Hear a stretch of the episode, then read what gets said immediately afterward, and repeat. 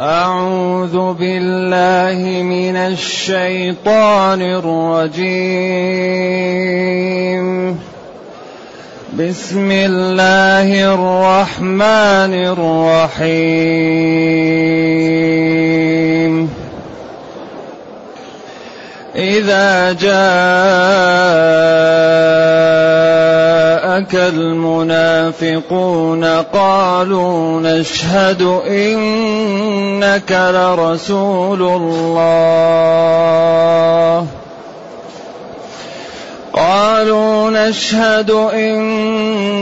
لرسول الله والله يعلم إنك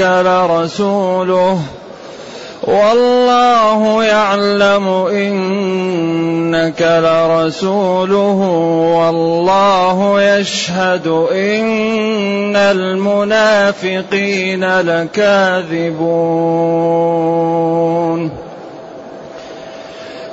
اتخذوا أيمانهم جنة فصدوا عن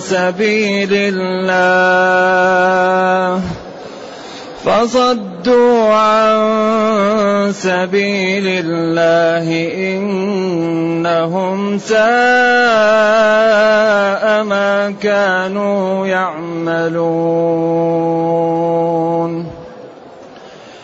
ذلك بأنهم آمنوا ثم كفروا فطبع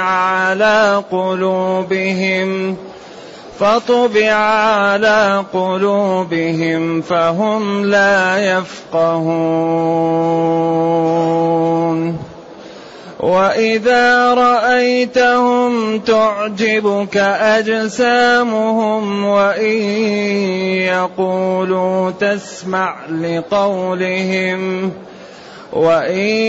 يقولوا تسمع لقولهم كأنهم خشب مسندة يحسبون كل صيحة عليهم. هم العدو فاحذرهم قاتلهم الله أنى يؤفكون. وإذا قيل لهم تعالوا يستغفر لكم رسول الله لووا رؤوسهم ورأيتهم يصدون وهم مستكبرون. سواء عليهم أستغفرت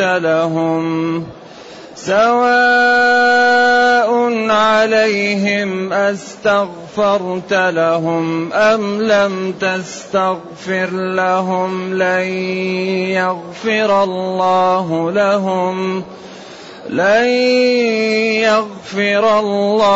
لهم إن الله لا يهدي القوم الفاسقين. الحمد لله الذي أنزل إلينا أشمل كتاب وأرسل إلينا أفضل الرسل وجعلنا خير أمة أخرجت للناس، فله الحمد وله الشكر على هذه النعم العظيمة والآلاء الجسيمة، والصلاة والسلام على خير خلق الله وعلى آله وأصحابه ومن اهتدى بهداه. أما بعد، فإن الله تعالى يبين في هذه السورة بعض صفات المنافقين، والسورة تسمى سورة المنافقين أو المنافقون على الحكاية، وهي مدنية باتفاق وإحدى عشرة آية، وسميت بهذا الاسم لخطورة النفاق، كما أن سميت سورة المؤمنون لما فيها من جمال الإيمان وحسنه. ولذلك هذه الأسماء بالسور هي تكون لشيء في السورة ذكر مهم. مثلا البقرة، إن الله يأمركم أن تذبحوا بقرة، ولذلك اليهود قالوا أتتخذنا هزوا، كان موسى على خلق، قال أعوذ بالله أن أكون من الجاهلين. بعدين ضربوه ببعض البقرة بعد أن ذبحت، فقال لهم قتلني فلان قريبه الذي كان يريد أن يأخذ ماله وكان يريد أن يتلبش أمة أخرى بالكذب، فافتضح، نرجو الله السلام والعافية. فدائما تسمية السور بشيء يكون فيها. الكوثر، إنا أعطيناك، أي الخير العميم، ومن جملته النهر في الجنة. هنا إذا جاءك المنافقون بعد البسملة تكررت كثير، إذا ظرف لما يستقبل من الزمان. جاءك الخطاب للنبي صلى الله عليه وسلم، جاءك أتاك. المنافقون جمع منافق، والمنافق في زمن النبي صلى الله عليه وسلم هو الذي يظهر الإسلام ويبطن الكفر، وهو في زمننا اليوم اللي يعرف بالزنديق. الزنديق، ولذلك يظهر في المنافق المجالس لا يشغلها إلا بالسخرية من المتدينين ومن الدين. أيوة، تقدر يسخر من أهل الدين، ماشي رايح للمسجد يظهر السنة يقصر ثوبه، يسخر من أهل السنة ويتفكه بهم في المجالس.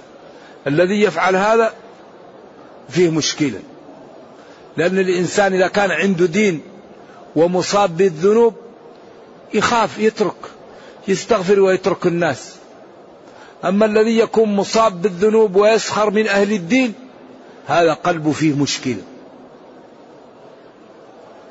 لذلك المنافق من النافقة، والنافقة هو يكون الجربوع يعمل غار ثم يعمل غيران جنبه، ولذلك هذه الغيران تكون على جنب، فإذا دوهم يخرج من الثاني يقال له النافقة. كأن المنافق أخذ طريق واضح لكن عنده طريق أخرى، وهيش الكذب والدجل النفاق. هذا هو الأصل فيه من النافقة، وهو غار جنب غار الجربوع يتخذوا عند الحوادث أو عند إذا دهم. ثم أصبح النفاق يعني يقال لمن يظهر الإسلام ويبطل الكفر. ولا يأتي النفاق إلا في الوقت الذي يكون الإسلام فيه قويا. إذا ضعف الإسلام ما يأتي النفاق، لأن إذا كان الواحد إذا أظهر الكفر يأمن يظهره، ولكن إذا كان الإسلام قويا المنافقون يظهرون الدين لا ويبطلون الكفر، لكن يظهر لمن يعقل. كل إناء بالذي فيه ينضح، ومهما تكن عند امرئ من خليقة وإن خالها تخفى على الناس تعلمي. كل شيء يظهر. إذا جاءك، إذا أتاك يا نبي المنافقون قالوا نشهد إنك لرسول الله والله يعلم إنك لرسوله والله يشهد إن المنافقين لكاذبون. غزوا في غزوة المريسي ومشوا بعض المنافقين مع المسلمين، وذهب واحد من المسلمين وسبق، كان غلام لعمر، وجاء وعمل حوض وملأه من الماء وحط عليه خوان، فجاء الأنصاري يريد أن يشرب من ماء فمنعه، فراح وأخذ حجر من المحل اللي سد به الحوض اللي عمل، فنزل ماء، فأخذ غلام عمر خشبة وشج بها الأنصاري. فقام عبد الله بن أبي بن سلول وقال ما لنا وما لكم إلا كما قال القائل سمن كلبك يأكلك، لئن رجعنا إلى المدينة ليخرجن الأعز منها الأذل، وقال لا تنفقوا على من عند رسول الله حتى ينفضوا. فسمعها زيد بن أرقم وأخبر عمه وأخبر عمه النبي صلى الله عليه وسلم، فدعا النبي صلى الله عليه وسلم عبد الله بن أبي بن سلول وقال له: ما حملك على أن تقول هذا؟ جاء هو وأصحابه وأقسموا ما قالوا شيء وأن هذا كذب عليهم، فصدقهم النبي صلى الله عليه وسلم لحلفهم ولما قالوا، فنزلت الآية تدل تبين كذبهم وصدق الشاب وهو زيد بن أرقم. قال: حصل لي شيء من الألم وشيء، وعمي لامني وقال: تريد أن يبغضك رسول الله تكذب عليه. فلما جاء فتبسم وسلم عليه، ويقال في الآثار أنه مسك أذنه وتبسم، وبعدين قال له أبو بكر: ابشر. فجاءت الآية وبينت صدقه وكذب المنافقين. إذن إذا جاءك المنافقون يا نبي قالوا نشهد، الشهادة هل هي قسم أو إخبار؟ أقوال للعلماء. نشهد بكذا هل هي تكون قسم أو يكون إخبار مؤكد؟ قالوا نشهد إنك لرسول الله، بعدين قال والله يعلم إنك لرسول الله، جاءت معترضة لأنه حتى لا يهم. قوله والله يشهد إن المنافقين لكاذبون لتوهم، حتى لا يفهم من قوله والله يشهد إن المنافقين لكاذبون أنهم كاذبون في اعتقادهم لا في قولهم. قولهم صادقون فيه لكن اعتقادهم كذب، ولذلك الأعمال بالنيات. الإنسان لا أخبر بشيء هو في واقعه حق، ولكن هو يظن كذب وأخبر به بلسانه هو كاذب، لأن الصدق هو ما يطابق اعتقاد الإنسان. أما إذا كان يخبر بشيء لا يؤمن به فهو كاذب. ولذلك قال قالوا نشهد إنك لرسول الله. هنا جملة والله يعلم إنك لرسول اعترضت لتزيل إيهام، لأنه قال والله يشهد إن المنافقين لكاذبون حتى لا يتوهم إنهم كاذبون في قولهم نشهد إنك لرسول الله، وإنما كاذبون في اعتقادهم خلاف ما قالوا،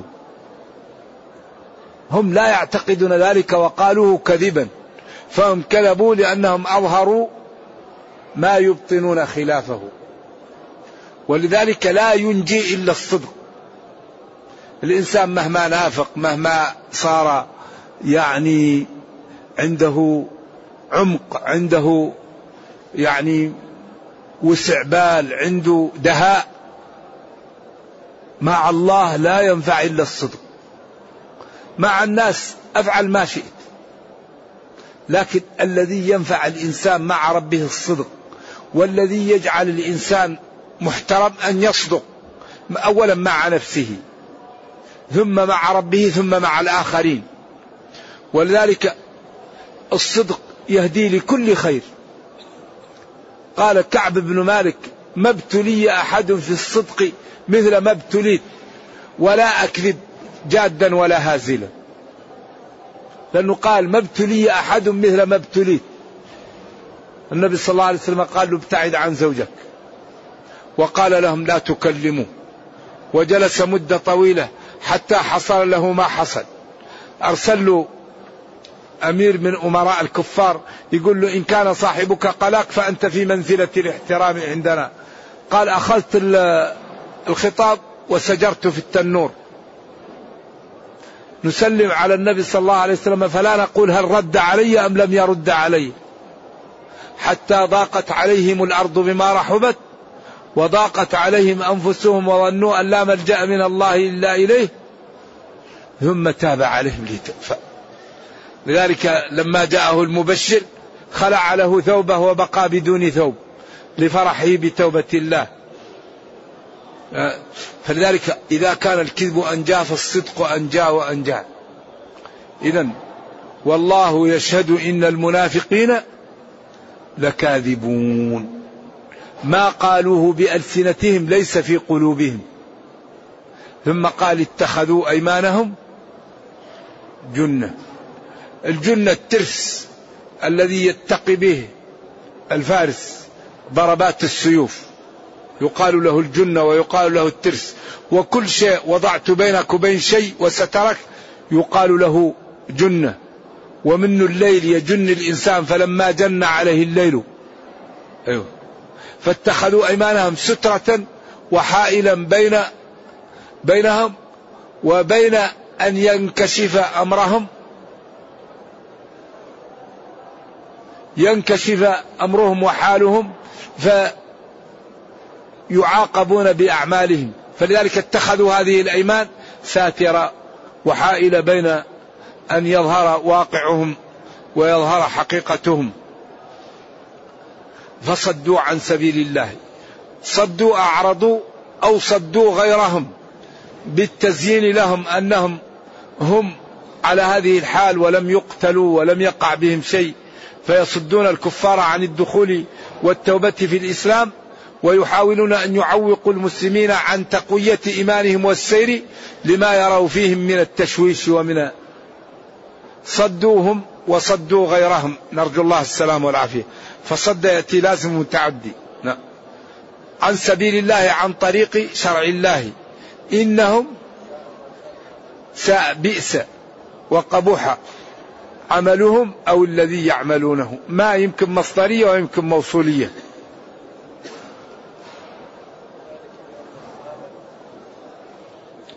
وهذا الذي حصل لهم عياذا بالله لأجل الانتكاس.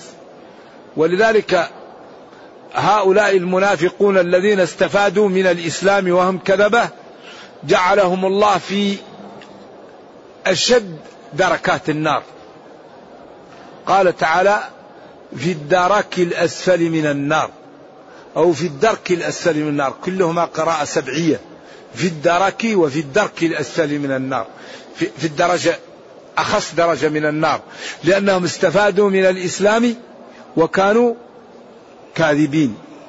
وكشفهم الله في القرآن كثير مذبذبين بين ذلك، لا إله هؤلاء ولا إله هؤلاء، مثلهم كمثل الذي استوقد نارا أو كصيب من السماء، ووضحهم توضيحا لا يخفى على ذي عاقل إذا جلس مع منافق إلا وعرفه، لما جلاهم الله به من صفاتهم وأخلاقهم وأعمالهم، نرجو الله جل وعلا السلام والعافية.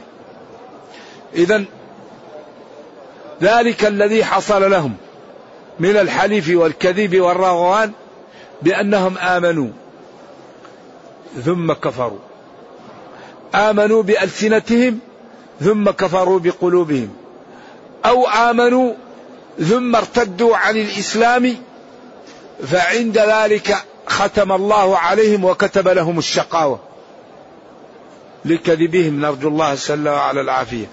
بأنهم آمنوا بألسنتهم ثم كفروا بقلوبهم فطبع ختم على قلوبهم فلا ينفذ إليها نصح ولا كلام ولا دروس ولا توجيه، لأن القلب هو مكان العقل ومكان الفهم ومكان التفكير ومكان الإدراك، كما قال تعالى لهم قلوب لا يعقلون بها ألا وإن في الجسد مضغة إذا صلحت صلح الجسد كله وإذا فسدت فسد الجسد كله ألا وهي القلب، ما قال ألا وهي الدماغ، ألا وهي القلب، وقال ولكن تعمل قلوب التي في الصدور، ما قال التي في الأدمغة، وقال أنتم أعلم أم الله، فلذلك القلب هنا في الصدر لا شك.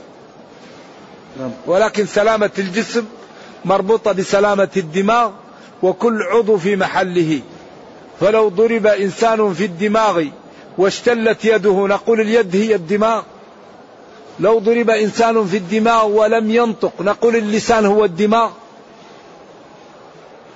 لكن مربوطة سلامة الجسم بسلامة الدماغ، لكن كل عضو في محله. نعم.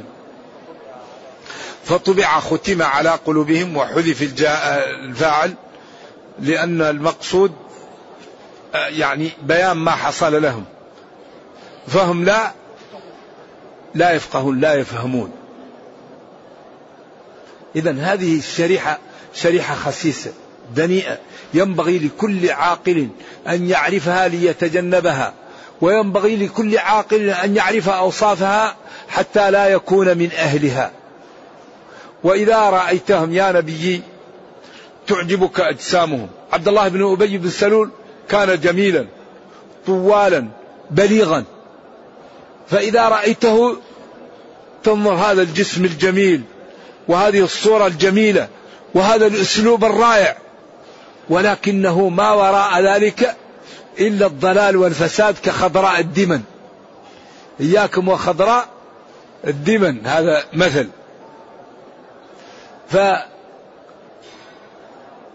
وإن يقولوا تسمع لقولهم، تعجبك أجسامهم، نضارة وجمال واستواء وقول بليغ. وإن يقولوا تسمع لقولهم، لكن اسمعوا ما لا قال الله عنهم. قال هؤلاء لا فائدة فيهم، كأنهم خشب مسندة، لأن الخشبة إذا كانت وتد يمسك لك طنب، إذا كانت في السقف يرفع عنك سقف، إذا كانت في وسط الخيمة أو في وسط الخباء عمود يرفع لك البيت، لكن هو مسند ما ينفع شيء. تراهم يعني هم بأجسامهم كأنهم خشب مسندة لا فائدة فيها، لا تنتج لك. هذا تعبير من القرآن رائع عجيب. تعجبك أجسامهم وأن يقولوا تسمع لقولهم، لكن مع ذلك لا فائدة فيهم، فهم كالخشب المسند. ما هو الخشب اللي مستعمل في شيء لا فائدة فيه، أكلته الأرض أو تكسر وأصبح هذا الخشب مسند لا يفيد، ما فيه فائدة. ومع ذلك مع أنهم لا فائدة فيهم يحسبون أو يحسبون كل صيحة عليهم. كل ما سمعوا صاح صرخ بشيء ضاع أو شيء سقط يفزعون. أن النبي صلى الله عليه وسلم أمر بقتلهم لما يعرفون في نفوسهم من النفاق والكذب والخس. يحسبون كل صيحة عليهم، كل ما تكلم إنسان رفع صوته أو كل ما نادى واحد فزعوا أن هذا يريد أن يفضحهم أو أن يوقع بهم، نظرا لما في قلوبهم من الأمور السيئة، تفكير سيء وقول سيء وتبييت أمور سيئة، فهو لما في قلبه من السوء كل شيء يحسبه عليه، ولذلك كل إناء بالذي فيه ينضح. فاحذرهم. يحسبون كل صيحة عليهم، هم العدو أي لا غيرهم، هذا قصر إضافي. هم العدو لا غيرهم بالنسبة لما في قلوبهم من الأمور، فاحذرهم. احذرهم أن يعرفوا سرائركم، واحذرهم أن يبلغوا عنكم لأعدائكم، فاحذرهم الحذر التام.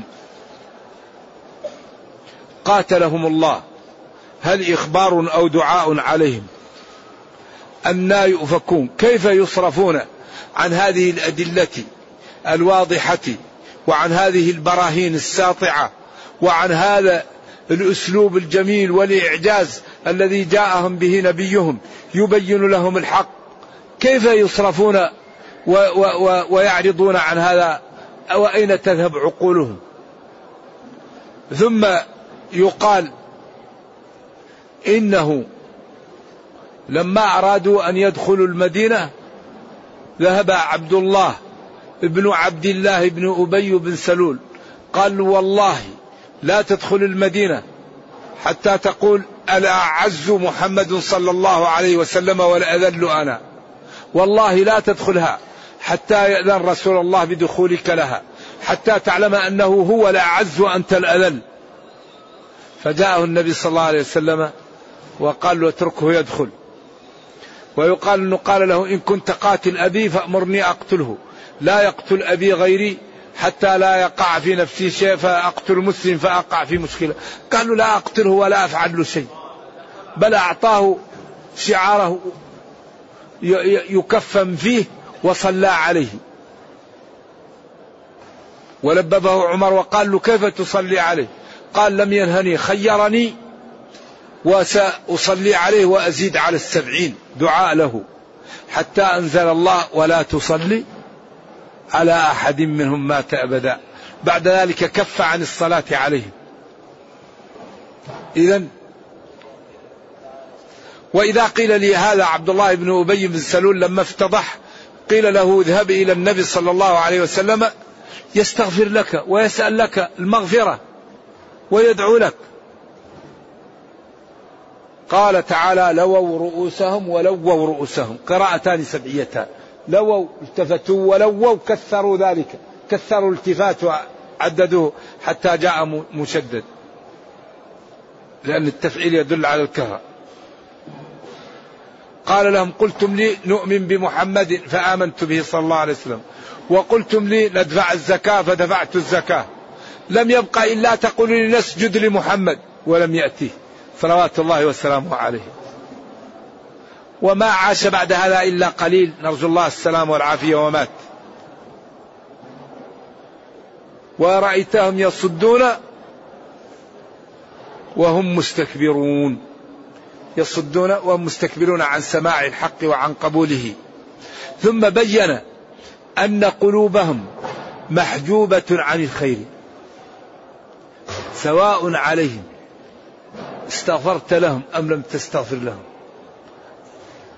سواء عليهم هم استغفرت لهم أم لم تستغفر لهم، هم ما لهم اهتمام بأن تستغفر لهم، ولكن مهما كان لن يغفر الله لهم. كما قال هناك عن الكفار سواء عليهم أأنذرتهم أم لم تنذرهم لا يؤمنون. هؤلاء سواء عليهم استغفرت لهم أم لم تستغفر لهم، لا اهتمام لهم باستغفارك لهم، ولو استغفرت لهم أو لم تستغفر لهم الله جعلهم لا يؤمنون. الله كتب عليهم الشقاوة، ولذلك من دعاء نبينا صلى الله عليه وسلم يا مقلب القلوب ثبت قلبي على دينك.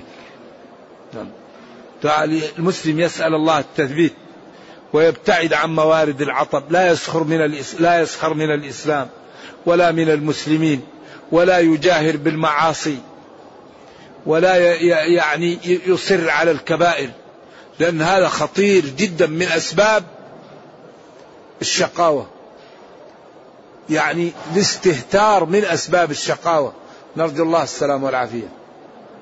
سواء عليهم أأنذرتهم أم لم تنذرهم استغفرت لهم أم لم تستغفر لهم لن يغفر الله لهم.